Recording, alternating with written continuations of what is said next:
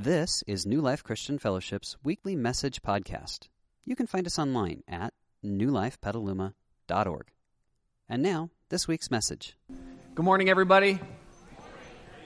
I'm excited to share some time with you today. If we haven't had a chance to meet yet, my name is Kevin. I'm one of the pastors here at New Life, and it is my privilege to guide us for the next 35 or 40 minutes as we continue to engage with God. And if it's your first time here, I want to say an extra special welcome to you. I want you to know something that we believe to our core, and you may or may not believe this yet. But my hope and my prayer is that the more you engage with us, the more you'll find this to be true. We believe that there is a God, and God's not some distant deity out there, but God is personal and engaged and wants to partner with you in this life now. And God is perfect and powerful and loving he's kind of like this perfect heavenly father who's just chasing after his kids, wanting to engage with us. And the more you're here, the more I hope you find that to be true. And because we believe that God wants to engage with you, I just want to invite you, make yourself at home. Kick off your shoes, grab a cup of coffee, whatever you need to do to get comfortable, because I believe God wants to actually speak to you today in this time as we're together.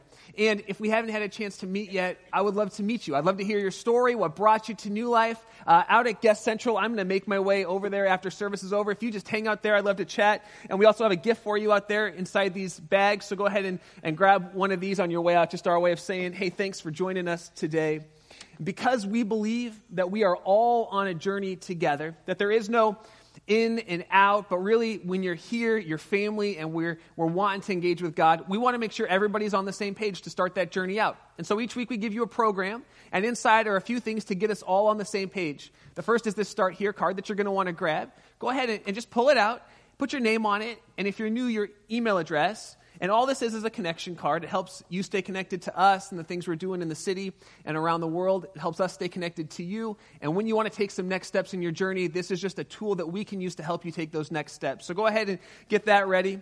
The other thing you're going to want to grab are your teaching notes. They've got the story that we're looking at today that Jesus told. They've got some fill in the blanks. They've got some space on the back just to write down ideas, thoughts, questions, things that come up because our hope is that this is the beginning of a dialogue that you would have this week with your spouse, your friends, your roommates, as we continue to engage with God. So go ahead and get all that ready. And uh, if you've been around for a while, you'll notice I'm, I'm moving well again, but for a while I was in pretty rough shape. I herniated a disc in my back the week after Easter. I was digging a hole for my kids at the beach. Dad life, you know, I was digging my hole and I came up, heard a pop, felt the pain, and it was really bad. Welcome to your mid 30s. And uh, I just decided I'm going to try to get healthy. You know, I want to I want to eat healthy. I'm exercising five days a week, trying to strengthen my core and my back so this doesn't happen anymore because it was horrible. And, and I've even actually started taking vitamins recently. In fact, it, yeah, it's awesome. I've got one of those little packs that says Sunday to Sunday, you know, and I, I flip them in every week and then I pour it out. It's, I'm that guy. I'm that guy. And this morning I got up and my wife, that was my wife Maria on keys. And so we were doing worship and we have a six year old and a four year old. And so we all needed to be here about 10 minutes after seven. And you know those mornings if you've got family or if you are that person, it's hard to get here on time. So we're racing, getting everything done. I, I made myself breakfast. I ate about half an egg, wasn't really that hungry. And then I slammed a handful of vitamins and took them down with a, a nice big drink of coffee. And yeah, yeah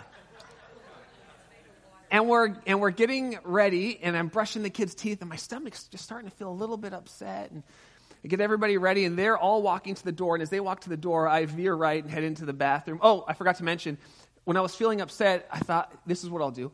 I'll drink a big glass of milk because that will help coat my stomach. So chugged a big glass of milk go going getting ready turn to the bathroom and just vomit. Just it's all out. Like water, lots of coffee, a little bit of egg, and my vitamins just right back out.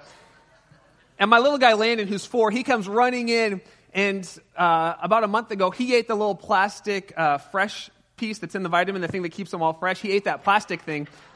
And we told him, buddy, don't do that. That'll make you sick. So he runs in. I'm vomiting, and he's yelling, Daddy, Daddy, did you eat the plastic thing? Did you eat the plastic thing? True story. You can't make this stuff up. And while I'm throwing up, I had a thought cross my mind, and this is the thought that crosses my mind every time I throw up. I thought back to my college roommate who said to me one time when I had the flu, he said, Kevin, there will be no vomiting in heaven. I was like, hey, that is, that's good. That's a good thing. That makes me look forward to heaven every time I throw up. Interesting that I, that I had that experience today because what we're talking about today is this question What happens to us five minutes after we die? When we close our eyes for the last time here and open them for the first time there, wherever there is. Uh, when, we, when we take our last breath and we, we cross over from this life into the next, what happens to us on that day? Because no one knows when the end of the world will come, but we all know that our end is coming at some point. For me, in the next 50 to 70 years, my end will come. And I know I, have got that question. Well, what happens then? Is it going to be like a bright light? Is it, is it going to be quiet and serene? If you're an introvert, that's what you're hoping for. You know, is it going to be a big party with lots of noise and music? If you're an extrovert, you're thinking, yeah, or a new lifer who likes the loud music? Is it going to be hot? Is it going to be cold? What's it going to be like on that day?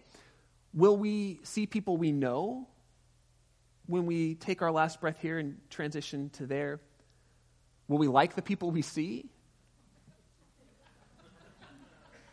How about this? Will we be sad about the people who we thought we'd see who we don't? How about those questions that we swore we'd ask like, when I get to heaven, I'm going to ask God. Will we ask those questions, or will we be so overcome by what we're experiencing that those questions will fade to the back of our consciousness and we won't ever even think about them again? Have you ever asked that question? What happens on that day? What happens on that day? Usually, these questions come up when we lose a loved one.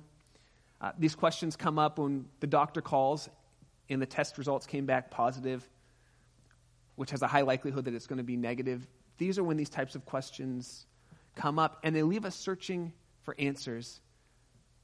Sometimes those answers draw us closer to God. For some people, they draw us away from God. But they all have one thing in common. What about that day?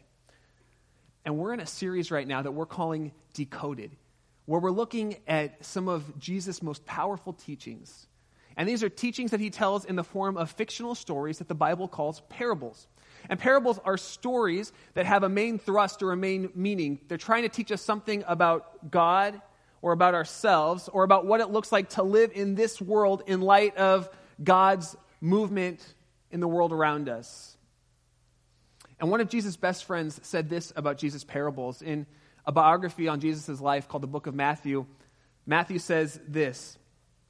It says, Jesus spoke all these things to crowds of people in parables he did not say anything to them without using a parable. And when he did that, it was fulfilled what the prophet spoke about him that I will open my mouth in parables and I will utter things that have been hidden since the creation of the world. And that's a big statement. That when Jesus tells these parables, when he tells these stories, what he's doing is he's trying to help us decode or uncover some sort of mystery, some sort of secret that's been hidden since the creation of the world. And he invites the listener of his parables to think deeply, to zoom out, to ask big questions, and then to uncover or decode these, these mysteries. And maybe there's no greater mystery than this question What happens to me five minutes after I die? And Jesus used a parable to talk about that very topic. And so here's our two questions that we're trying to answer today. What, if anything, happens to us five minutes after we die? And then there's an underlying question that we should all be asking, which is this Does what happens on that day have any impact on how I live on this day? And since I don't have a whole lot of firsthand experience in dying, I'll just tell you what Jesus says about it. Not a lot of personal stories today. I apologize. But Jesus actually does have firsthand experience. In fact, we just celebrated in communion that Jesus was nailed to a cross and that he gave his life. He died to pay the penalty for our sins. And when I say sins, I'm talking about the things that we dwell on in our minds, that we say and that we do that, that are hurting us, that are hurting the people we love the most, and that are separating us from God. And these sins, there's something inside of us that compels us to keep doing these over and over and over again. And Jesus died on the cross to not only forgive us of our sins, but also to replace that sin nature inside of us with God's Spirit so that we can live the life we were created to live. And Jesus died and then he rose again, and he has firsthand experience about what happens on that day. And in Luke 16, Jesus tells one of his most famous parables to describe to us what happens five minutes after we die. And I actually preached a very similar sermon to this about two years ago on this topic, but I thought when we came back to parables, we need to talk about this because this is possibly the most perplexing question that any of us faces. And it doesn't matter what we think about it because we haven't actually been there, but if we can discover what Jesus says about it, it could change our lives. And here's the thing about this parable this parable is unique of all of Jesus' other parables because in this parable, Jesus names one of his characters. We meet a guy named Lazarus, which has led some people to believe that there really was a Lazarus and there really was a rich man who we're going to hear about, and that Jesus used them to tell a story to help us understand what it looks like in that transition time. So we have these two men, we have this rich man, and in the ancient world, if you were rich, everyone thought that you had a special connection to God, that God favored you uniquely. That's why you rose above everyone else in wealth. And if you were poor, and Lazarus is very poor, if you were poor, it's because God either forgot about you or despised you. And I wonder have you ever had a moment in your life where you felt like God had forgotten about you, where you were sitting by yourself? You felt like your prayers were hitting the wall and bouncing back down. If that's you, then I want you to hear this story because in this story, the man who everyone thought was forgotten about God actually was not. God saw him and knew him and loved him and had a plan for him. So let's pick up the story in Luke chapter 16, verse 19, where Jesus says this in his parable There was a rich man, and he was dressed in purple, the color of royalty, the color of money, and fine linen, and he lived in luxury every day of his life. And at the gate of his property, there laid a beggar, a man named Lazarus, and Lazarus was in bad shape. He was covered in sores with flies and the whole thing coming around him. And he longed to eat just a little bit of what fell from the rich man's table. And then we get a little hint here Lazarus is very sick. He's so weak that dogs were coming and they were licking the open wounds of his sores. And he didn't even have the power to clear them away. That's how bad he is. They need to call in hospice. I mean, he's at the end of his life. Verse 22 And the time came when this beggar died. And angels came and they carried him to Abraham's side. And Abraham was the father of the Jewish faith. Everything kind of started from Abraham and his wife. And so when people thought, well, who's going to be in heaven someday? Clearly they thought Abraham would be in heaven. And that reference to Abraham's side takes you back to an ancient feast in Jesus' day. And in the ancient feasts, everyone would recline at the table. And after the meal, they would just lean their head on the side of the person next to him. And so it's a picture of, of Lazarus, this poor man, being taken to Abraham's side. And everyone assumes this is heaven, where he's laying with his head on the side of the leader of the Jewish faith. So he ends up in heaven, and the rich man also died and was buried. I walked off stage last service and I said to my wife, Boy, I feel like that message was kind of was kind of flat. Everybody was quiet. She said, Kevin, you're talking about death. Like, what do you think? Think we're going to all be laughing, having a good time? Here's what she was telling me, and it's really true. We don't like to think about this. Let's just, let's just be honest and say it. We don't like to think about death. Advertisers spend millions of dollars a year telling us we can cheat death, we can escape death, we can prolong our life, and we can look good doing it. And as Americans, we spend tens of thousands of dollars in the last handful of years of our lives trying to give us a few extra weeks or months or years. Very few of us really like to look at the topic of death, and especially the topic of our own mortality. But last time I checked, the death rate still hovers right around 100%.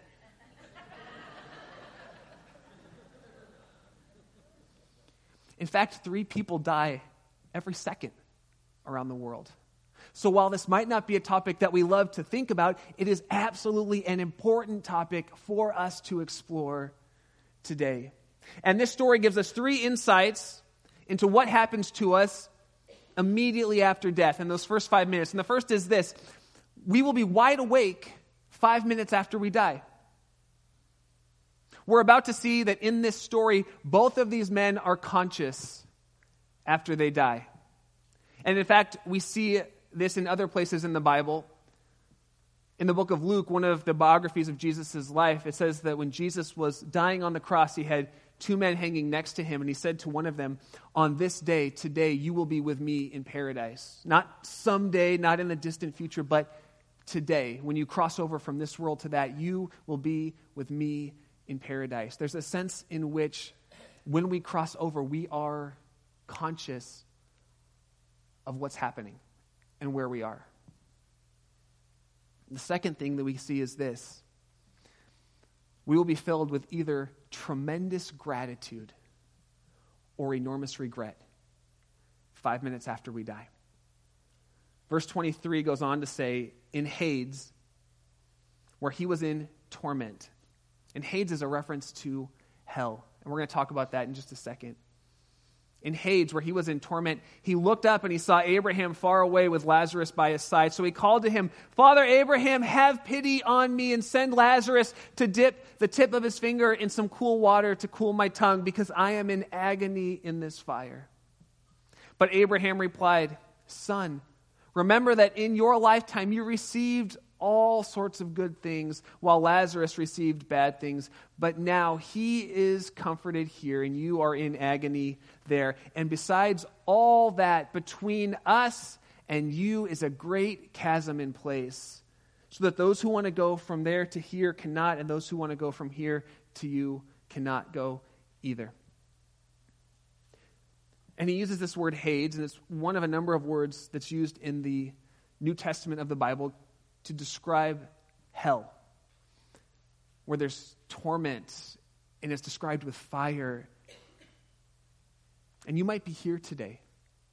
And you might be back and forth about whether or not you believe in Jesus, you want to give your life to Him. And I want to say this I am so glad you're here. We created New Life for you, for everyone to come in asking honest questions, seeking truth, because I believe when you seek truth, that truth will lead you uniquely to Jesus. And I'm so glad you're here. You have time to make up your mind about Jesus today. You might, you might like the teachings. You might like the people. They seem loving and fun. You may love the music. That's all great stuff. We created this space for you to ask questions and to decide about Jesus. But there will become a time, five minutes after you die, that whatever decision you've made in this world will be cemented into eternity. Because here's the thing about God God's a gentleman, and God does not force himself on us. And if we walk with God in this life, God allows us to walk with him into eternity.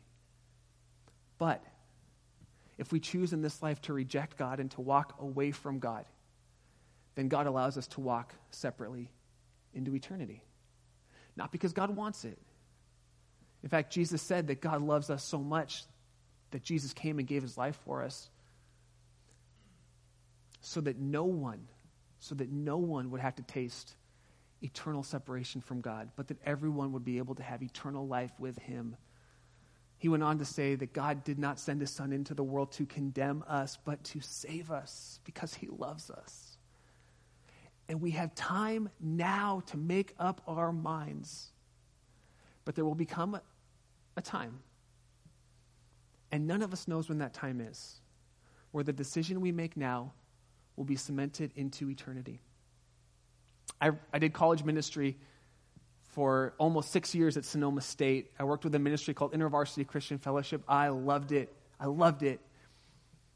And we did these things called groups investigating God. They were these Bible studies uh, where I would lead with a group of people who were just checking out the claims of Jesus. And there's one man who I'll never forget. His name his name was Andrew. Andrew was raised in a Jewish household, but not practicing.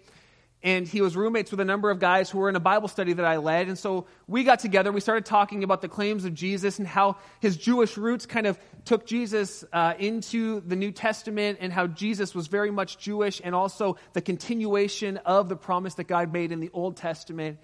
And I remember asking him before Christmas break one year, I said, Are you ready to commit your life to God, to say yes to God. You've experienced these things. You're asking the right questions. God is clearly responding to you. Are you ready? He said, You know what? I'm just not, I'm not ready yet. I need to go home. I need to think about it. I need to talk to my family. And so we, we parted ways. And it was a six week break. And on the way back up, I got a call one day that as he was driving back up Interstate 5 from Southern California, he lost control of his car. He went into the ditch and he died young college student, a guy with his whole life ahead of him, who never thought his day would be that day when he kissed his mom and dad and said goodbye. And I sat at his funeral and I wept because I don't know the decision he made that got cemented into eternity.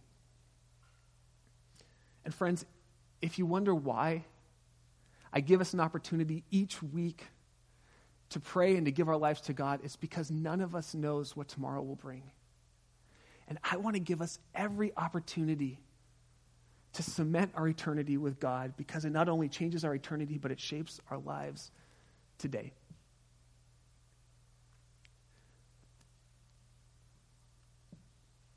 And for those of us who respond to God's great love, five minutes after we die, we will be filled with tremendous gratitude for how great our God is towards us.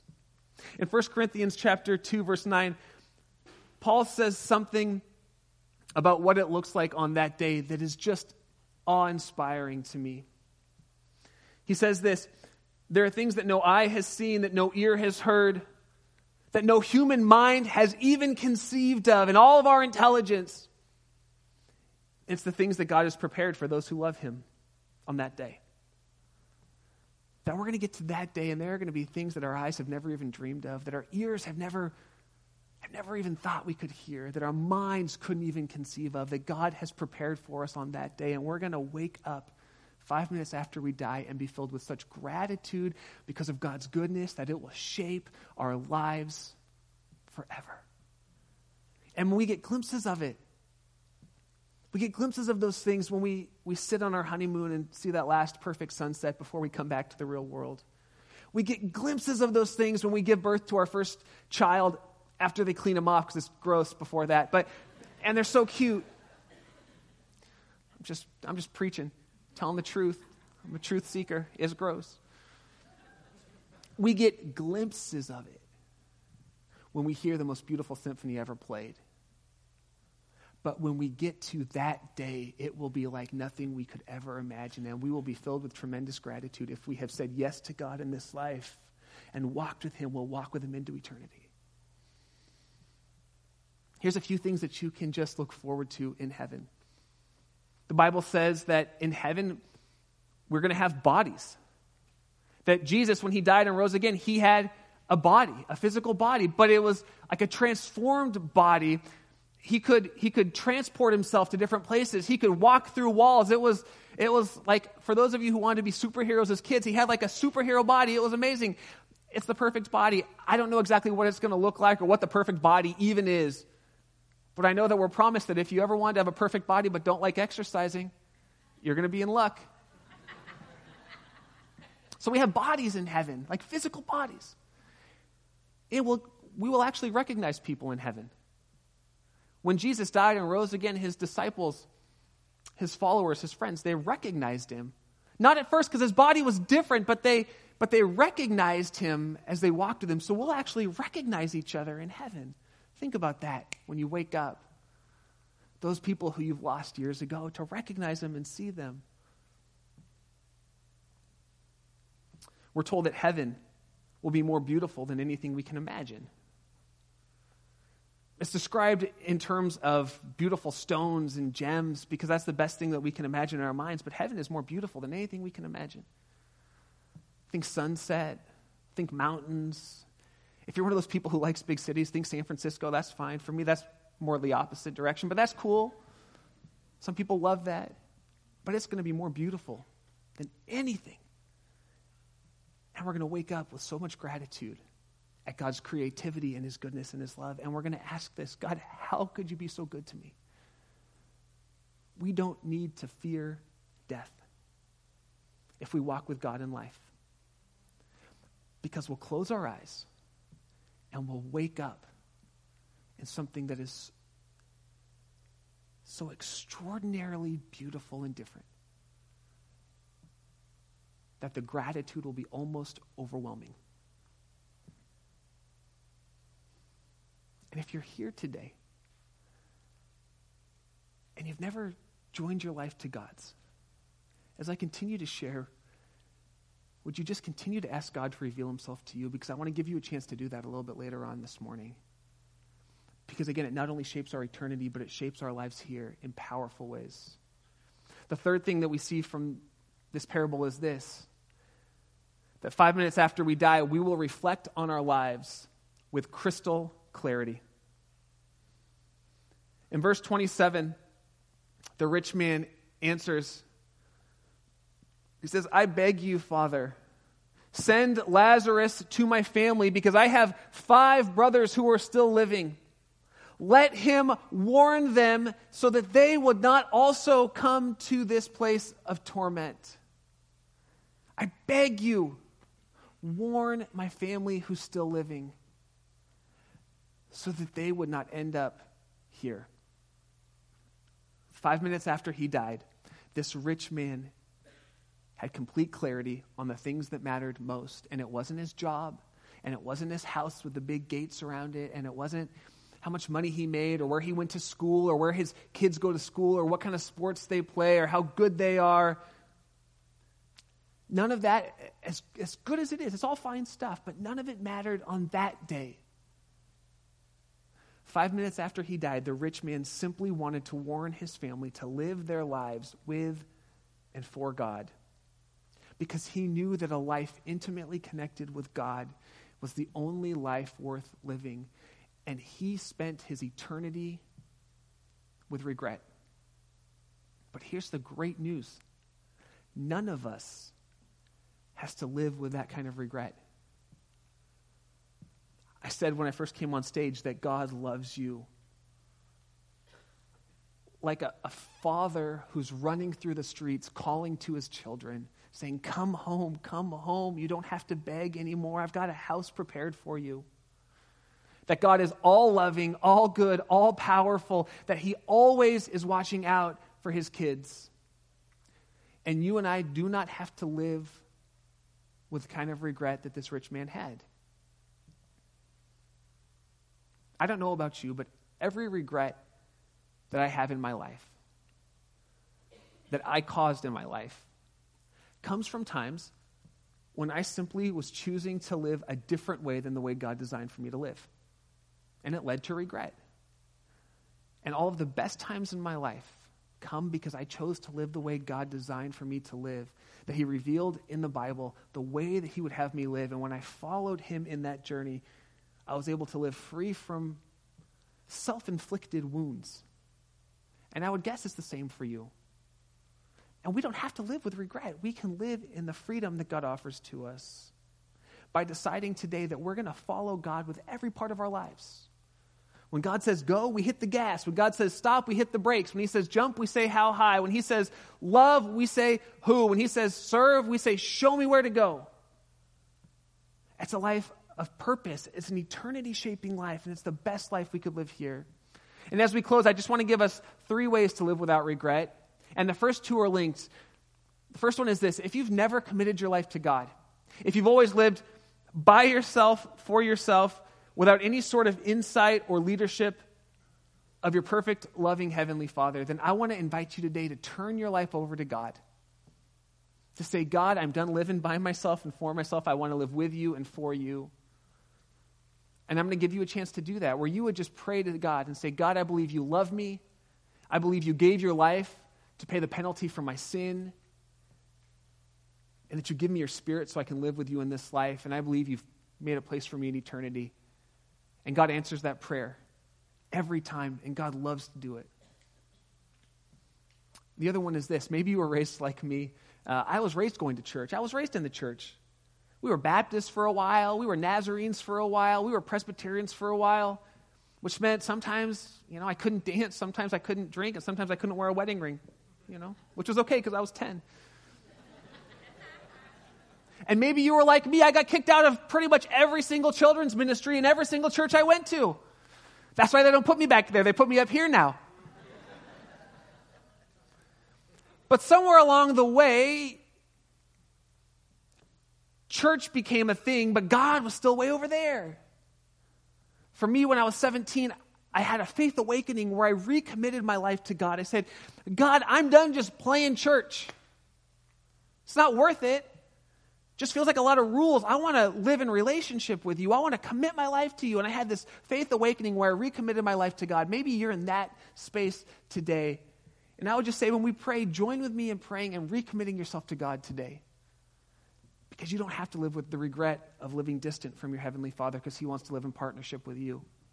In fact, we're told that when we draw near to God, God will draw near to us. It's a promise that we can take to the bank.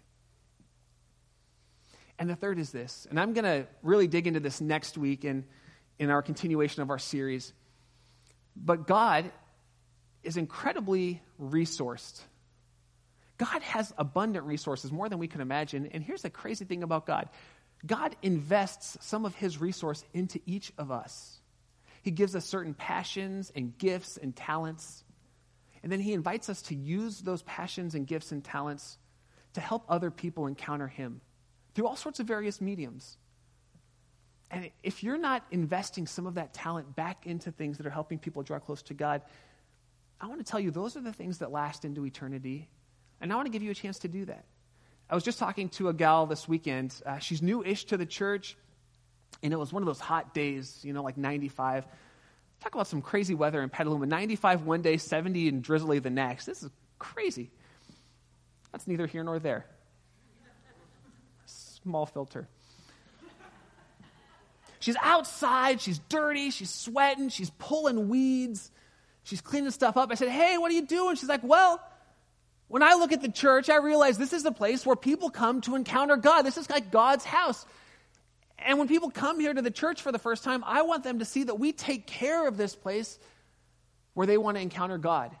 And so I just took it upon myself to start pulling some weeds and cleaning some stuff out.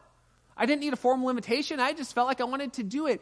And here's the thing she was doing landscaping duty, she was pulling weeds, she was trimming, but not like a lot of us do it at home where it's a necessary evil so it doesn't get overgrown. She was doing it with an eternal perspective. That I can do this seemingly um, benign task of pulling weeds, and when I do it with a perspective of honoring God and blessing people, it has an eternal consequence. And I can tell you, because of that, you walked in today and subconsciously you thought, oh, this place is looking pretty good. Because she invested herself and her skills and her passions and her abilities in something that makes an eternal impact. And boy, I want that for each of us. So next week, I'm going to talk about how to figure out what it looks like. How did God gift us? What kind of passions, what kind of abilities did He give us? And then how can we unleash those for the sake of helping our community encounter God? And we're going to talk about that. But even before we do, I just want to I want to invite you to be thinking about ways that you could invest yourself for the impact and the good of other people and the impact and good of what God's doing in our community. Those are three ways that we can live without regrets as we continue this journey together. Well, I want to pray right now, and if you're here today and you've never committed your life to God, or maybe you were raised going to church, but you've never actually partnered with God in a very personal way, I want to give you a chance to do that right now. So would you join me? Let's, let's close our eyes and let's pray together. And if you're here and you're ready to cement your life with God's, to commit to Him and to walk with Him in this life and into eternity, you can repeat a simple prayer of commitment after me. Just whisper these words where you're sitting or say them in your mind because God knows as you pray silently. And God will answer. You can say these words Say, Lord Jesus, I believe that you love me and that you gave your life to pay the penalty for my sin. And I want to have a relationship with you. So, would you come into my life? Would you forgive me of my sin? Would you fill me with your Holy Spirit?